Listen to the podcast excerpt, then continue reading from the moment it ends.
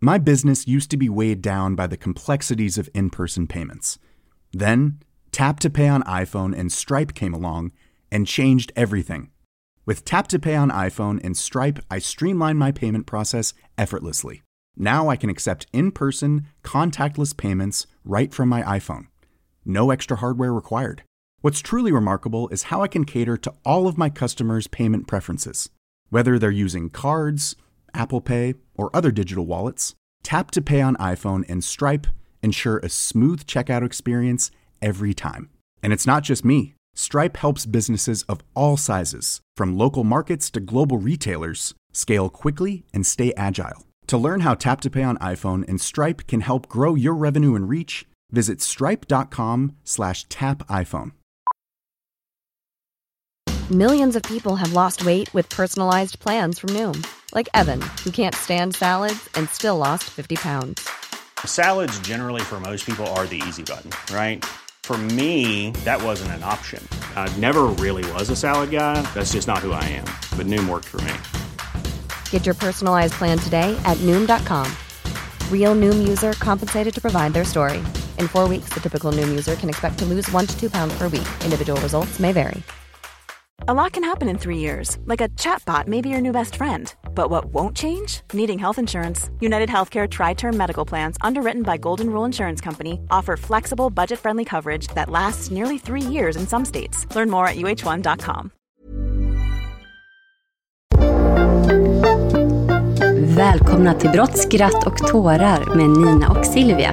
Jag heter Silvia Ingosdotter Åkermark. Och jag heter Nina Lövenhjelm.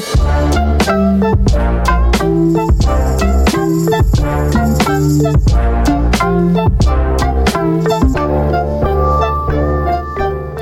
dagens avsnitt så tänkte vi prata om mordiska kvinnor och även den så kallade rosa lagboken. Vad är det Silvia? Ja, så här är det ju att lagboken är ju blå och man associerar ju ofta blått med män. Men när man säger den rosa lagboken då menar man att man tillämpar en annan lagbok egentligen när det kommer till kvinnor. Och framför allt gäller det väl huruvida de är, kan vara gärningsmän eller gärningskvinnor då. Och även vad gäller då straffet, så kallad påföljd. Vad de får för straff, att oftast får de då mildare påföljd. Och vi båda har ju upplevt det här, att det verkligen, man kan säga att uttalet faktiskt är så, det är väl ingenting domarna kanske står för, men när jag var åklagare bland annat så hade jag ett mål, det var en relationsvåld kan man säga, för det var en kvinna som hade ringt till sin ex-kille en kväll och bad honom komma för att då slå sin eh, nuvarande kille och han blev verkligen illa misshandlad. Och när polisen kommer till platsen, för det är någon, han, kontaktar, han lyckas kontakta då polisen, den här mannen, då står hon i trädgården och skriker han ska dö, jag vill att han ska dö. Och det var så uppenbart att hon hade ett uppsåt att det var på grund av henne, för de här då, två killarna eller männen hade ju liksom ingen kontakt med varandra i övrigt. Och den här ex-killen skulle inte dit, utan det var upp, man såg att hon hade ringt och att det var på grund av henne som han var där. Men hon blev för det första så hade en annan kollega häktningarna, för det var, hon begärde sektor och även då den här, hennes ex-kille. Då ifrågasatte han det, men Silvia varför ska du begära henne häktad? Ungefär som att det var lite synd om henne. Och sen så blev, och hon blev inte häktad heller, och sen så blev hon varken dömd i tingsrätt eller hovrätt. Och för mig var det helt uppenbart att om det varit en man som hade stått i en trädgård och skrikit hon ska dö, hon ska dö, jag vet hon ska dö. Det, alltså, det hade varit tillräckligt. Och förutom all annan såklart bevisning som fanns. Så det var mitt, jag blev så, kommer jag ihåg, förbannad att det var så uppenbart att det handlade om det. Och eh, jag vet inte varför, men det är lite som att man inte kan tro, alltså jag blir så lite provocerad av det, ungefär som att kvinnor, det, det är lite förminskande av att kvinnor, tycker jag lite. Vad tycker du om det Nina? Ja, men jag håller med om det och man har också gjort studier på det här. Eh, det är bland annat en professor i kriminologi. Hon menar att man eh, ser på kvinnor som mer avvikande när de begår brott. Eh, till exempel så använder man ord som sjuk och galen. Man blir liksom dubbelt avvikande. Alltså man, man bryter dels mot normer av att man begår brott, men också hur man ska bete sig som kvinna. Och det blir också en annan typ av reaktion eftersom det är mycket ovanligare att kvinnor begår brott. Och så är det ju. Alltså brottsstatistiken mm. talar ju för att kvinnor är ju mindre förekommande. Alltså de blir inte dömda Typ för lika mycket brott som män. Nej, absolut inte. Och jag vet också att jag, men det beror lite ibland hur man kan resonera som domare. För jag, när jag gick juristutbildningen så ja, då gick jag de första åren i, vid Lunds universitet och då hade vi en praktik en vecka och då satt jag i Stockholms tingsrätt och praktik och då satt jag med på några notarier som eh, hade brottmålsting som det kallas och det var lite mindre mål och med mindre mål menar man att det inte är lika kanske allvarlig brottslighet, man kan inte döma till fängelse och det var ett snatteri. Jag vet att det hade ägt rum antingen på ICA Baner eller ICA Esplanad, för det var på Östermalm och det var ett yngre Östermalmspar, de var väl runt 20-årsåldern. Och de här killarna jag vet att för det var en tjej och en kille och det var, de hade gått undan, för det var ju personal som hade sett bakom i läsken och de hade verkligen hjälpts åt, det var uppenbart, men det var killen som hade på sig alla sakerna som man hade då snattat. För det var verkligen meningslöst snatteri, för de handlade en del saker och snattade någon glass och allt vad det var, det var lite märkligt. Men när de satt sen och resonerade, två unga killar, de var väl 24-25, och de bara, nej men hon kan ju inte varit med på det, stackars henne. Alltså de helt liksom verkligen förminskar henne och jag bara, men skojar ni med mig? Det är klart att hon har varit med på det. Hon försökte ju skymma och hjälpa till. Varför skulle inte hon ha en egen vilja?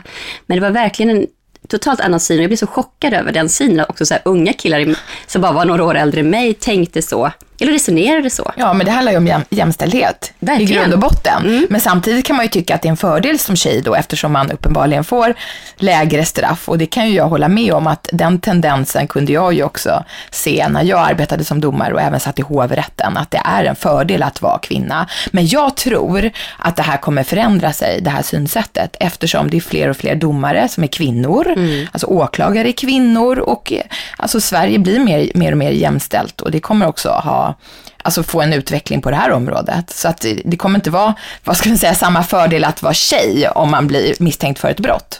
Nej, det är ju verkligen intressant att ta upp det här att det är fler kvinnor som kommer också då döma de här. För att när man är försvarare nu så kan man ju såklart man är medveten om det, så det kan man ju också utnyttja när man är det, för man vet att det kommer göras en annan bedömning helt enkelt. Ja, och sen är det ju också vissa av de här kriminella grupperingarna, det är ju rätt mycket tjejer som är knutna till dem, alltså de kanske är flickvänner eller är med då också i, i de här grupperingarna. Och då menar en del att, ja men då får de förvara narkotikan eller pengarna, alltså de kan ha mycket kontanter hemma hos sig för att man vet att de ändå inte kommer få så långa straff. Och det här är ju också ja, tveksamt att se det på det här sättet. Ja, och ni ska inte missförstås och tro att vi menar att kvinnor ska bli mer kriminella, eller det är inte det det handlar om, det handlar om att man ska bedöma, det handlar om människor oavsett kön, mm. och man kan vara lika förslagen, man kan vara lika kriminell oavsett. Sen är det ju så att det är mycket som är våldsbrott framförallt. Precis, och där är ju kvinnor klart mindre, vad ska jag säga? Ja, och också sexualbrott. Ja. Och det handlar ju också om strukturer i samhället, så att vi inte använder samma våldskapital eller använder det utåt. Vi agerar mer inåt ofta och är mer självskadebenägna än vad män är. De använder mer sin frustration och kanske och ilska och sånt där mm. utåt. Mm.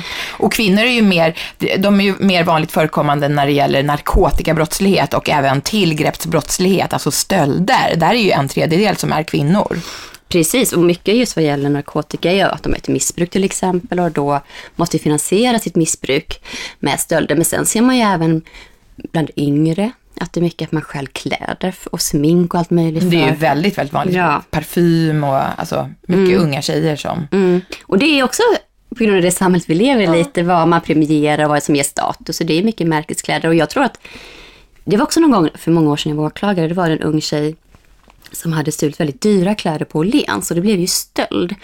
Eh, och hon förstod ju inte det och då sa jag att alltså så här dyra kläder, det var ju vid ett tillfälle, det var två plagg, men det var uppemot 5000 tror jag, det blev väldigt mycket pengar. Och då försökte jag förklara för henne utanför liksom, att vad det innebär. Att man, när man blir, att det är inte bara att det är faktiskt ett väldigt allvarligt brott. Och hade hon varit äldre så hade hon kanske fått fängelse för det. Och då blev hon helt chockad. Jag tror att den kunskapen behöver föra ut mig, för det är ett allvarligt brott att stjäla. Och grejen är att är, är värdet på det tillgripna över tusen kronor så, så bedöms det inte längre som då tidigare kallades det snatteri. Nu, nu heter det ringa stöld. Men då blir det stöld över tusen kronor och då är fängelse huvudregeln. Mm, exakt, och, och, det tycker man borde faktiskt prata mer om. Mm. För att det är ju ett problem och har varit i många, många år såklart. Att många unga tycker det är spännande att stjäla, men det är absolut inte spännande.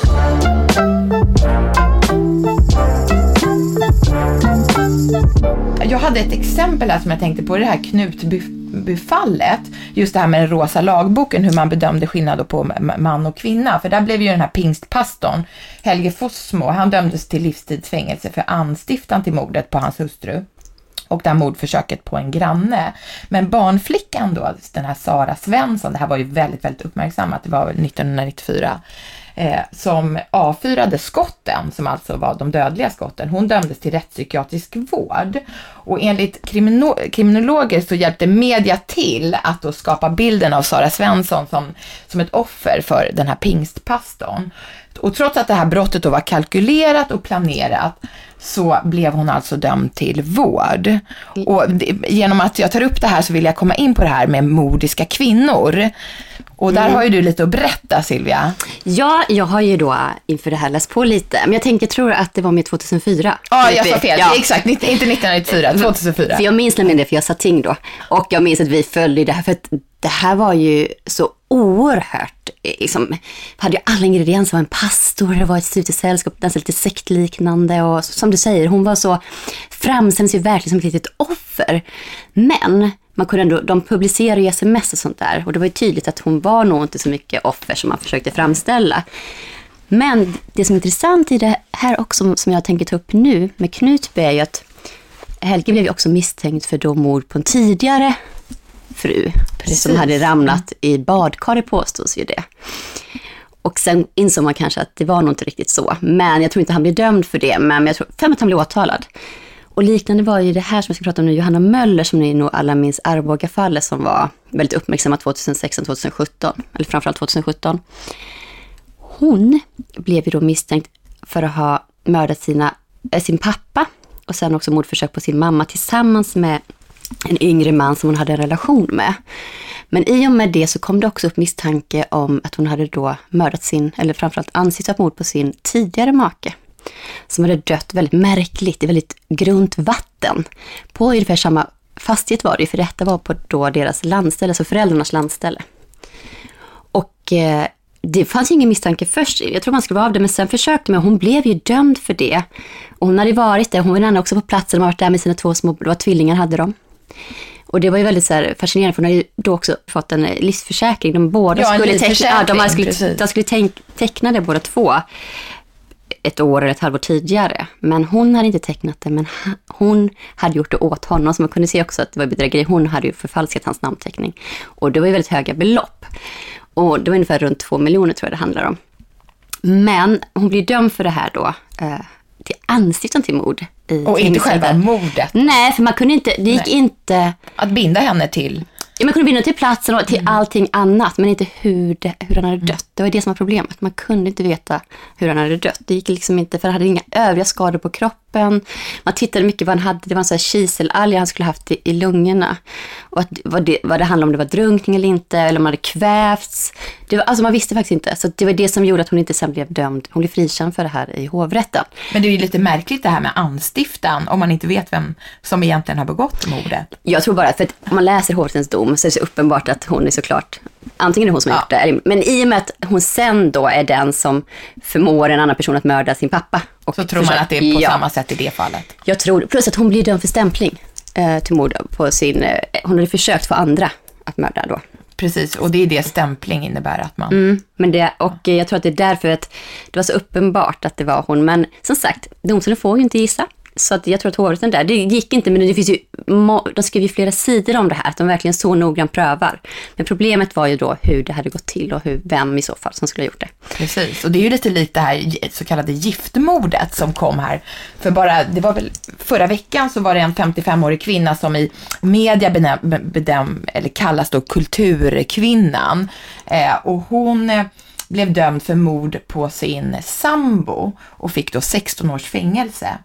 Och i, på samma sätt som i det fallet du berättar här då, Arboga kvinnan, så var det då en man som hade dött och eh, polisen menade på att det här var en naturlig död när de hade kommit. Det var också en sommarstuga det här hade hänt och man, man trodde att det var fråga om någon hjärtattack och han begravdes.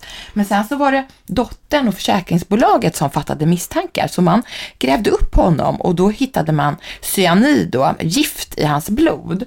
Och då kunde man koppla, man kunde egentligen inte direkt koppla den här sambon till mordet. Det finns ingen egentlig teknisk bevisning som knyter henne till det här. Men då menar domstolen att det finns så många indicier som gör att det är helt orimligt att någon annan kan ha eh, ja, Mm. begått det här mordet.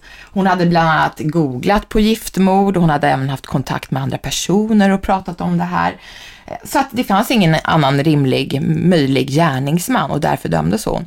Men hennes försvarare har ju varit väldigt, han har ju gått ut i media och kritiserat den här domen starkt och de kommer ju överklaga den så att vi får se lite här vad hovrätten kommer fram till. Ja, för det är ju så, man måste ju faktiskt inte ha teknisk bevisning bara för att bli dömd. Men det är ju lätt som försvar att man trycker på det såklart.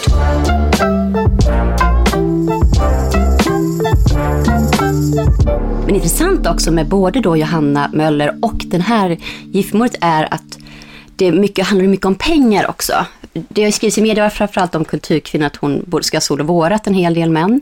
Och det här som sagt jag tog upp då med livförsäkringen var ju att Johanna, hon hade ju pengar, men hon spenderar också väldigt mycket pengar. Så att motiven som man har förstått det är ju i båda de här fallen är ju för att få ut pengar. Hon vill ju få arvet från sina föräldrar då såklart, för att hon fick inte så mycket som hon ville ha. Så hon, ville ha hon behövde pengar, för hon levde liksom så utöver sina tillgångar. Dessutom så framgår ju det i domen och av det, man gör ju ett rättspsykiatriskt utlåtande, att hon är ju extremt manipulativ och alla som är hörda också. Och det är väl det som ofta, de här kvinnorna, för det finns en hel del kvinnor som har varit då misstänkta för mord och begått mord och liksom när man ser hur de totalt duperar hela sin omgivning, för man utgår inte från att kvinnor är då narcissister eller psykopater, men de är ju livsfarliga. Och det kommer ju fram, man har ju hört alla som har både förhört och suttit med i domstolen, att hur liksom verkligen extraordinärt det här målet är. Och jag tror att jag själv har umgåtts eh, tidigare i mitt liv, har haft två nära vänner som sen har visat sig verkligen vara inte, ja, kanske psykopater, men väldigt, väldigt nära psykopater, för jag har ändå gått mycket utbildningar om det här sen efteråt. Eh, och det är ju väldigt märkligt att man blir väldigt också så här, det är väldigt jobbigt för en själv, för man blir väldigt så här, börjar ifrågasätta sig själv att man inte har insett det tidigare. Men de har ju verkligen ljugit nästan om princip allt, allt, allt, allt, allt. De kan ju ljuga Ja, och man har ju åt- trott på det. Ja. Så att eh, man har ju blivit manipulerad på, på, på samma sätt. Ja, och det är så man kan läsa de här domarna. Folk blir, dessutom så har de ju förmåga att använda sin kvinnlighet, både sexuellt också, men att de har också har en enorm Ja, aptit men på män. makt också över Ja. männen. Och jag vet ju att eh, jag gick utbildning för Henrik Belfrage, eh, rättspsykiatriker som ju också gör många bedömningar. Och han sa det att till och med de som där intervjuar de här kvinnorna i, eh, när de ska göra bedömningar då, till exempel, huruvida de är arbetspsykiskt psykiskt störda eller inte, kan de nästan bli duperade. Det är liksom helt fascinerande hur de här kvinnorna verkligen, de har lärt sig. För att vad han också säger, som är väldigt viktigt, som jag ofta brukar säga till mina klienter som framförallt lever med narcissister i, när det är våld i nära relation, det är ju att de här människorna utgår ju, alltså vi kan inte utgå från oss själva, för de här människorna utgår ju inte från, de har ingen empati, utan allt de gör är bara för sitt eget vinnande skull. Så, Alltså, och det är helt, det är så långt ifrån de flesta människor, så det, därför är det så svårt att se igenom dem, för man tror inte att någon människa bara gör, för de, de kan ju få dig att känna dig väldigt älskad, men det är bara för att du ska älska dem, alltså till exempel, och sådana här saker. De är experter på att läsa av och se vad andra människor vill ha, för att få det de... Och så ger de det. Mm. Precis, och det, jag tycker det är väl en av de mest fascinerande också sakerna med det jobbet. Vi möter ju så mycket sånt här. Och man, Det är ju väldigt många som just är narcissister och även psykopater som begår brott. Ja, och även som vi då i Johannas fall, och jag tror det även ska vara lite i giftmordet, att det handlar en hel del också lite om bedrägeri, bedrägerier och annan ekonomisk brottslighet, för att de är också väldigt bra. Man ifrågasätter inte dem heller, för som sagt, kvinnor kan ju inte vara så förslagna, men det kan de definitivt vara. Och det är ju de här två till exempel exempel på.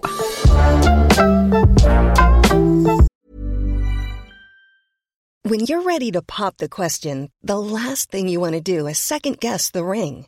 At Bluenile.com, you can design a one of a kind ring with the ease and convenience of shopping online. Choose your diamond and setting. When you find the one, you'll get it delivered right to your door. Go to Bluenile.com and use promo code LISTEN to get $50 off your purchase of $500 or more. That's code LISTEN at Bluenile.com for $50 off your purchase. Bluenile.com code LISTEN. Hey, it's Ryan Reynolds, and I'm here with Keith, co star of my upcoming film, If, only in theaters, May 17th. Do you want to tell people the big news? All right, I'll do it. Sign up now and you'll get unlimited for $15 a month and six months of Paramount Plus Essential Plan on us. Mintmobile.com slash switch. Upfront payment of $45 equivalent to $15 per month. Unlimited over 40 gigabytes per month. Face lower speeds. Videos at 480p. Active Mint customers by 531.24 get six months of Paramount Plus Essential Plan. Auto renews after six months. Offer ends May 31st, 2024. Separate Paramount Plus registration required. Terms and conditions apply if rated PG. Wow. Nice. Yeah. What you're hearing are the sounds of people everywhere putting on Bombas socks, underwear, and t-shirts made from absurdly soft materials that feel like plush clouds. Yeah, that plush. And the best part? For every item you purchase, Bombas donates another to someone facing homelessness. Bombas. Big comfort for everyone. Go to bombas.com slash ACAST and use code ACAST for 20% off your first purchase. That's bombas.com slash ACAST. Code ACAST. Hold up. What was that? Boring. No flavor. That was as bad as those leftovers you ate all week. Kiki Palmer here, and it's time to say hello to something fresh and guilt-free. Hello Fresh. Jazz up dinner with pecan-crusted chicken or garlic butter shrimp scampi. Now that's music to my mouth. Hello Fresh. Let's get this dinner party started. Discover all the delicious possibilities at hellofresh.com. If you thought the only way to get a more defined jawline with natural looking results was through surgery, think again. Juvederm Volux XC is a non surgical injectable gel filler that improves moderate to severe loss of jawline definition and can help you achieve natural looking results with little downtime. Even better, this improved definition lasts up to one year with optimal treatment. No maintenance required. Improve jawline definition for a smooth, sculpted look with Juvederm Volux XC. For important safety information and to find a licensed specialist, visit juvederm.com. That's J U V E D E R M.com. Not for people with severe allergic reactions, allergies to lidocaine, or the proteins used in Juvederm. Common side effects include injection site redness, swelling, pain, tenderness, firmness, lumps, bumps, bruising, discoloration, or itching. There's a risk of unintentional injection into a blood vessel, which can cause vision abnormalities, blindness, stroke, temporary scabs, or scarring. Talk to a licensed specialist specialist to find out if it's right for you.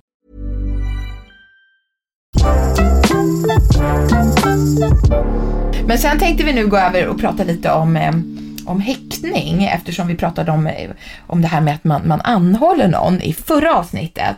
Eh, och i det här avsnittet tänkte vi gå igenom lite då hur, hur det går till och hur man som domare resonerar när man, det är alltså åklagaren som begär någon häktad och det är ju det du har gjort här vid ett stort antal tillfällen Silvia. Men sen är det domstolen som beslutar om en person ska bli häktad eller inte. Och då tar man hänsyn till olika typer av omständigheter. Dels så ska det finnas sannolika skäl för den här brottsmisstanken och då kan man säga att det räcker i princip med att någon har anmält någon för ett brott, till exempel en målsägande, ett brottsoffer. Det kan eh, liksom räcka för att bli häktad och det här brukar jag säga till klienterna att det är så lite som krävs för att du ska bli häktad och det är ju väldigt många som sitter häktade under en tid och sen blir släppta för att man avförs från utredningen. Det är ju väldigt vanligt, håller du inte med om det? Jo, absolut. Det är ju för att åklagaren vet ju inte. Nej. Man måste ju utreda vad som har hänt helt enkelt. Och då vågar man inte riskera till exempel om det är flera inblandade. Men såklart, det måste ju ändå finnas, alltså det måste vara sannolika Ja. skäl. Och det, är inte, det krävs ju faktiskt en del. Eller vad säger Nej, du? det, håller jag jo, Nu när man arbetar som försvarare så tycker jag att det är ganska lågt ställda krav. Nu hade jag för sig jouren här i helgen och då tyckte jag att det var en väldigt, väldigt bra domare som var väldigt skeptisk och han släppte flera vid häktningsförhandlingen. Eller han, han, han beslutade att inte häkta dem och det är ganska ovanligt för att man brukar säga när man går upp på en häktning som försvarsadvokat att ja men det är väl, vad är det, 95% eller 98% av alla häktningsförhandlingar som leder till en häktning. Så man har inte så mycket att spela med. Men man kämpar ju för klienten och man brukar ju satsa på någon omständighet som man trycker på då. Men det som är skälet då för att någon ska vara häktad, det är att det finns ofta då finns en risk för att eh, fortsatt brottslighet, att den här personen är tidigare dömd och eh, ja, det finns en sån risk. Det är ett skäl för att man ska bli häktad, men även den egentligen kanske viktigaste eh, vad ska man säga, skälet just för en åklagare, det är att det finns en kollisionsfara. Det betyder alltså att den här personen kan påverka brottsutredningen, till exempel kontakta vittnen eller forsla undan bevisning, kanske radera eh, saker på datorn. Alltså den typen av, eh, vad ska man säga, skäl är ju den som egentligen är vanligast och det är den som gör att personen får restriktioner, det vill säga inte får ha någon kontakt med anhöriga eller andra personer utan bara med sin advokat. Eh, och så finns det även en, en ganska vanlig, ett annat skäl, det är att personen kanske inte har någon hemvist här i Sverige. Och, och man inte kanske kan lagföra personen, utan personen kanske drar iväg. Och sen får domstolen aldrig, aldrig fatt på personen. Så det är väl egentligen de vanligaste skälen till att någon blir häktad. Ja, eller att brottet är så allvarligt Ja, att precis. det kallas Det det obligatorisk ja. häktning. För att man tror, tror att folk kan lämna landet. Man säger att det finns någon... Det är ju en tvåårsgräns där. Att man, ja, precis. Det finns minst två års fängelse i straff. Straffskalan. Då är det en obligatorisk häktning och då är det nästan helt omöjligt att inte bli häktad. Mm. Så är det ju, men därför är det också så här att eh, man kan ju tro att åklagare gärna, de vill, de är blodtörstiga och vill begära alla häktade. Men så är det absolut inte. Det är ju inte så många mål ändå som faktiskt går upp till häktning. Utan de flesta mål är ju inte frihetsberövade, det vill säga att inte personen sitter. Men det innebär också att åklagaren har ju väldigt stor makt som jag tagit upp tidigare och det här tycker jag ibland kan vara ett problem att de är så oerhört självständiga. Det är ingen som, förutom då domstolen, som prövar deras beslut, men de kan ju också förstöra utredningen till exempel genom att inte begära olika personer häktade. Jag vet många poliser kan ju bli väldigt frustrerade över det. Eller att man missbrukar sin makt, att man begär för många häktade. För att, så här är det också, domstolarna har ju ändå ett väldigt stort förtroende ska man ändå säga, för att åklagare, eftersom att det är så pass få mål som ändå då går upp till häktning, att de litar mycket på att det åklagaren säger att den här bevisningen finns, för de man behöver inte lägga fram bevisningen, utan man, det räcker att man muntligt Nej, men man säger. pekar på det. Exakt, men det är ingenting man behöver lägga fram, så man, man säger, och då litar ju... Och Man det, lyssnar ju inte på de här Nej. personerna. Det är ju viktigt att det är åklagaren som bara berättar, ja men det här har vi hittills i utredningen. Exakt. Och då litar ju domstolen på det. Precis, och det ska man ju såklart göra. Men ibland så har jag faktiskt nu varit med om, vilket gör mig väldigt upprörd, att det, faktiskt åklagare har ljugit i princip. Och det blir jag ju galen. Alltså, så får ni inte gå tillväga. För att under åklagarutbildningen och hela tiden faktiskt när, vi jobbade som åklagare, när jag jobbade som åklagare, så var ju det den största och värsta stressen när man hade frihetsberövade. För att det får inte vara fel. Du får inte ha fel person, du får inte sitta för länge. Så man vill hela tiden att polisen jobbar i ärendet, man verkligen får veta. Och kommer det fingeravtrycksanalyser då, och det är fel, då ska vi släppa personen om det är det som är det avgörande. Man ska inte bara sitta och hålla personen för man tror saker. Återigen, det saker ska bevisas. Det är det det handlar om. Så att jag tycker någonstans att lite ett annat system kanske för hur det går till. För att jag är också väldigt frustrerad nu att vara den som är van. och- Jag tror aldrig jag fick någon som släpptes när jag var åklagare. Nej, såklart.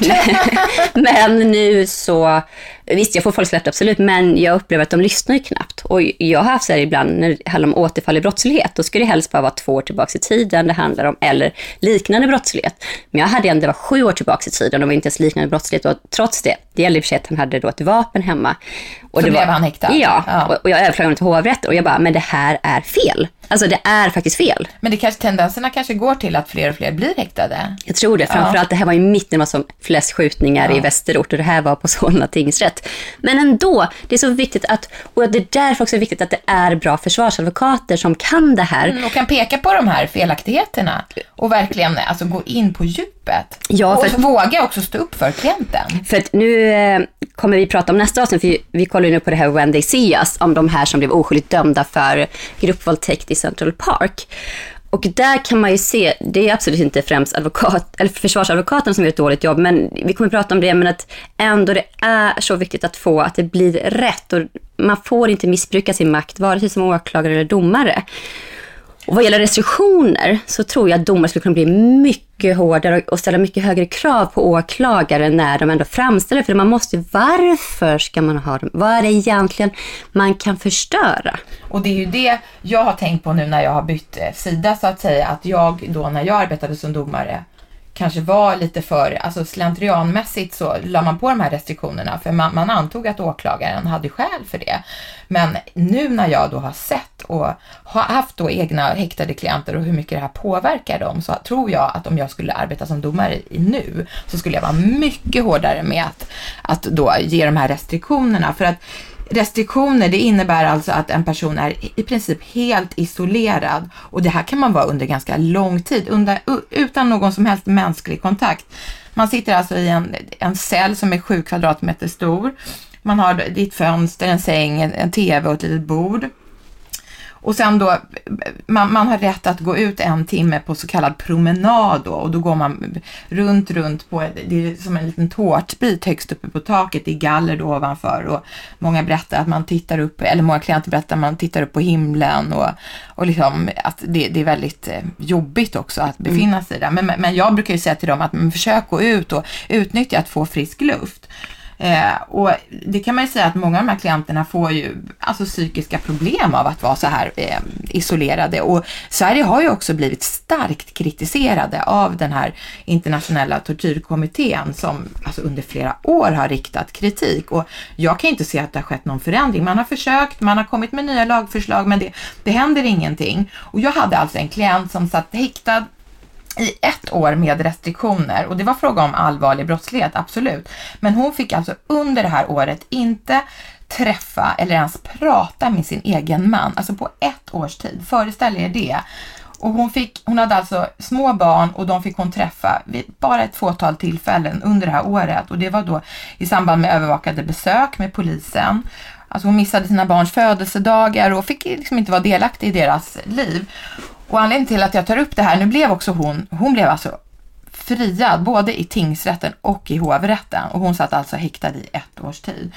Och hon berörde ju mig väldigt mycket och vi hade nära kontakt och jag ringde henne, jag minns liksom jag ringde henne på julafton och på nyår och försökte vara ett stöd i den här svåra situationen. För just sådana här födelsedagar och, och högtider är ju väldigt jobbigt för klienter då att eh, mm. behöva tillbringa i i, eh, i häkte. Ja, och jag vet att eh, i en intervju, Uppdrag granskning gjorde ju något eh, program det här med Playa-målet. Mm. Det var ett mål som gällde narkotikabrottslighet, men där satt ju de någonstans längs fyra år tror jag. Ja, eller jag tror att han sagt tre år isolerad. Just det, tre år. Han huvudmannen då. Och han blev alltså, han blev friad i hovrätten. Han blev dömd visserligen i tingsrätten då, men friad i hovrätten. Ja, men då vet jag att uh, hovrättspresidenten dåvarande, som är väldigt duktig jurist, men han, i en intervju där man tog upp det här, då sa han, men advokaten ska ju vara den som då ser till att de ungefär mår bra. Men jag menar, så, så ska inte vårt rättssystem vara. Man kan inte lägga sånt ansvar på en försvarsadvokat. Dessutom, vad säger det, man får inte kanske bli för nära med sin klient heller. Inte, för man ska vara professionell. Ja. Alltså, man är inte psykolog. Och då, då kan det bli tvärtom, att man blir för nära. Precis. Det blir för mer beroende med en klient ja. och det blir inte heller bra försvar. Så att jag tycker att den inställningen är lite farlig. Och vi måste tvärtom förändra vårt rättssystem. Och mycket handlar om, för jag blev ju då intervjuad med chefsåklagaren på Citykammaren om det här med tortyrkommittén var ju här. Och mycket beror ju tyvärr på att vi har ju muntlighet och omedelbarhetsprincipen i Sverige, att de förhör som man då har under förundersökningen, det innebär att du kan komma med en helt ny version i, i tingsrätten för att man är inte bunden av det som sägs i förundersökningen. Det är ingen som är, man skriver inte under och säger att jag står för de här, man kan inte ge in det, man kan inte ge in det som en bevisning heller. Du kan ju visserligen läsa upp och det kan användas mot din trovärdighet och tillförlitlighet. Men problemet är då att vi har ett sådant system, till skillnad mot många andra länder, det gör ju då att man inte vill att de här personerna ska prata ihop sig, att man ska ringa upp, att man kanske kan skaffa alibi på det sättet. Så det här är ett problem som jag tror att det varit mycket bättre system också om de som är brottmålsdomare hade både varit åklagare och försvarsadvokater tidigare. För jag har förstått att så är det i England. Mm. Du får en helt annan förståelse. Det går inte, för det är så lätt att främja sig från att det här är människor och de drabbas av det här. Och även som åklagare jo, men är det ju det. Det måste ju varit det som åklagare. Ja. Du träffade ju inte dem och fick de här, den här personliga kontakten som vi som försvarare får. Men nu då, när du har arbetat, arbetat som det, kan inte du se tillbaka på att, nej men gud, hade inte jag behövt den här erfarenheten? Jo, eller man har både och, absolut. Och framförallt tycker jag att jag skulle kunna gå tillbaks nu och vara ja. på ett helt annat sätt om man skulle också dela med sig mer av erfarenhet sinsemellan. Det är mycket viktigt, alltså det är mm. så viktigt för alla parter. För men precis, och med inga, öppenhet ja. mellan då försvarsadvokaten och åklagaren. För åklagare är liksom inga onda människor de flesta av dem. Kanske finns någon, det finns ju alltid i alla yrken. Mm. Men mer generellt så är det väldigt, väldigt bra människor som verkligen vill göra rätt. Och är väldigt mån om att inte göra fel. Men man har så många mål så det blir så opersonligt. Oftast har man knappt koll på namnen för det är bara så inne i brottet som jag pratat om tidigare. Och som sagt åklagare, visst man lär ju känna människorna mycket genom restriktionsposten. Och ja men det var det jag tänkte för ja. det har jag alltid undrat över. Hur, alltså man får alltså, om man är då häktad med restriktioner så får man skicka brev till anhöriga mm. och andra personer och de här breven då går via åklagaren och det här är ju de väl, väl medvetna om när de skriver breven. Det brukar jag säga att man ska vara försiktig med vad man skriver för alla går inte igenom i så fall. Men hur är det att läsa de här breven? Men om man har någon som sitter länge, jag hade någon som länge som satt ett år, då var jag ju totalt insatt, absolut, i hans liv. Det blir lite märkligt, för man lär ju ändå känna dem också på ett annat sätt, kanske än vad försvarare för de kanske inte berättar de här sakerna för försvararen, mm. som man får läsa i breven. Men det är även anhörigas brev och kompisars brev som går igenom åklagaren. Men vad jag lite ångest för nu i efterhand var att jag inte alltid prioriterade direkt att läsa den här, utan det kunde ligga ett tag på skrivbordet, för var inte det man prioriterade, och det är också någonting som kanske borde ändras, för det är jätteviktigt, det är så viktigt för dem att få ha kontakt och kunna... Och det är ofta det de säger, men jag har ju skickat brevet men det kommer inte fram och så är det vi då, försvarare, som har kontakt hela tiden med de anhöriga Mm. och med klienten och jag vet inte, det är någon propp i systemet säger man och det är på samma sätt när man ska ge in pengar, kontanter till häktet eller man ska lämna in kläder, alltså det tar så lång tid. Och framförallt nu på sommaren kan jag säga, för att det, man bevakar då andra kollegors eh, vet det, tjänster som det heter, och klient, eller inte klienter utan anhållna eller häktade. Och då är det svårt att gå in och läsa den posten om man inte kan ärendet bra, för då vill man inte förstöra, så då kan det ju ligga brev där i fem veckor. Ja men precis och då kanske man heller, om man läser dem så kanske man ändå är, på the safe side för det kanske är Ja. någonting då som Verkligen. Så Man- att, Det är ett problem som man, jag tror inte man tänker på, men nu inser jag ju det och jag skäms verkligen. Jag har lite dåligt, det har jag verkligen dåligt samvete över. Men man blir ändå ganska, det är inte så att man går in jättepersonligt i de här breven. Och jag vet inte vilket system man skulle ha, för jag vet att en stor propp är ju också på själva häktena sen. Där tar det väldigt lång tid. Ja men precis. Och sen det här med restriktioner, det kan ju innebära vissa problem för oss eh, försvarsadvokater eftersom de be, klienter ber oss om att göra saker som man inte får göra. För de här restriktionerna är väldigt, väldigt hårda och vi kan bli av med vår advokattitel om vi bry, bryter mot det.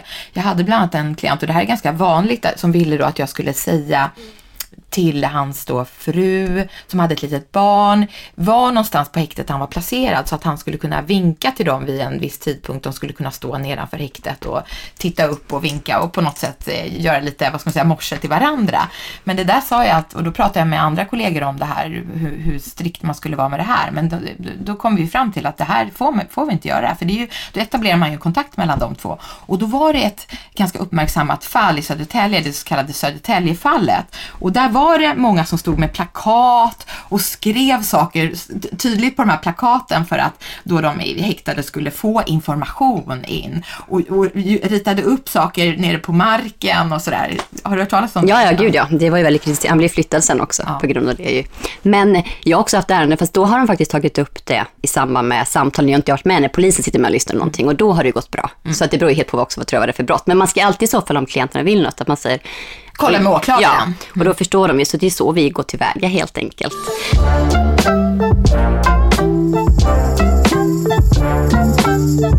Men eh, jag har faktiskt, bland det värsta jag har varit med om det var när jag hade en ungdom som var häktad, en tjej också. Det var inte några rosa lagbok kan jag säga, verkligen inte, tvärtom. Som inte fick träffa sina föräldrar på två veckor. Alltså inte ens kontakt, inte samtal, ingenting. Jag var den enda kontakten hon hade. Det var det absolut värsta, att ta ansvar för en 16-åring som in, dessutom inte kunde placeras på en kvinnoavdelning, utan placerades med en massa andra killar som stod och skrek på nätterna och slog i väggarna. Hon mådde ju så dåligt med den här frustrationen hos de här föräldrarna, för hon var tidigare helt ostraffad.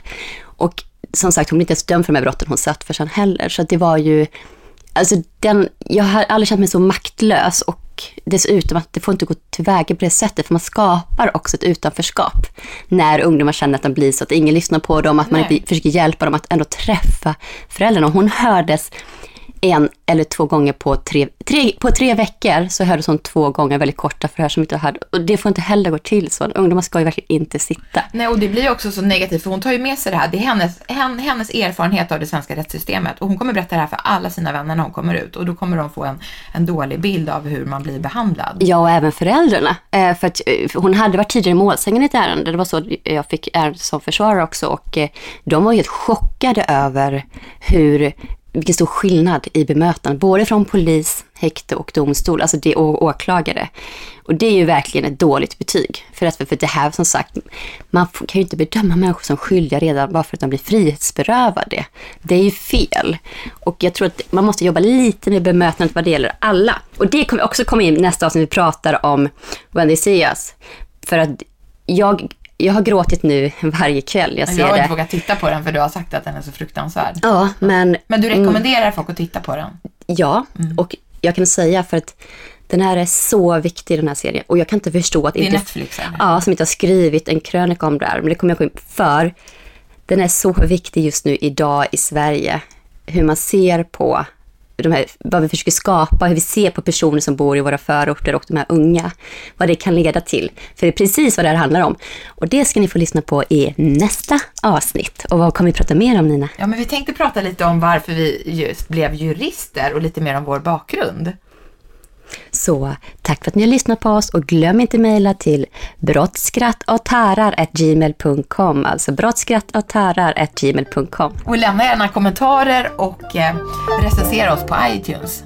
Precis. Tack snälla. Vi hörs nästa vecka. Hej hej! Hej då!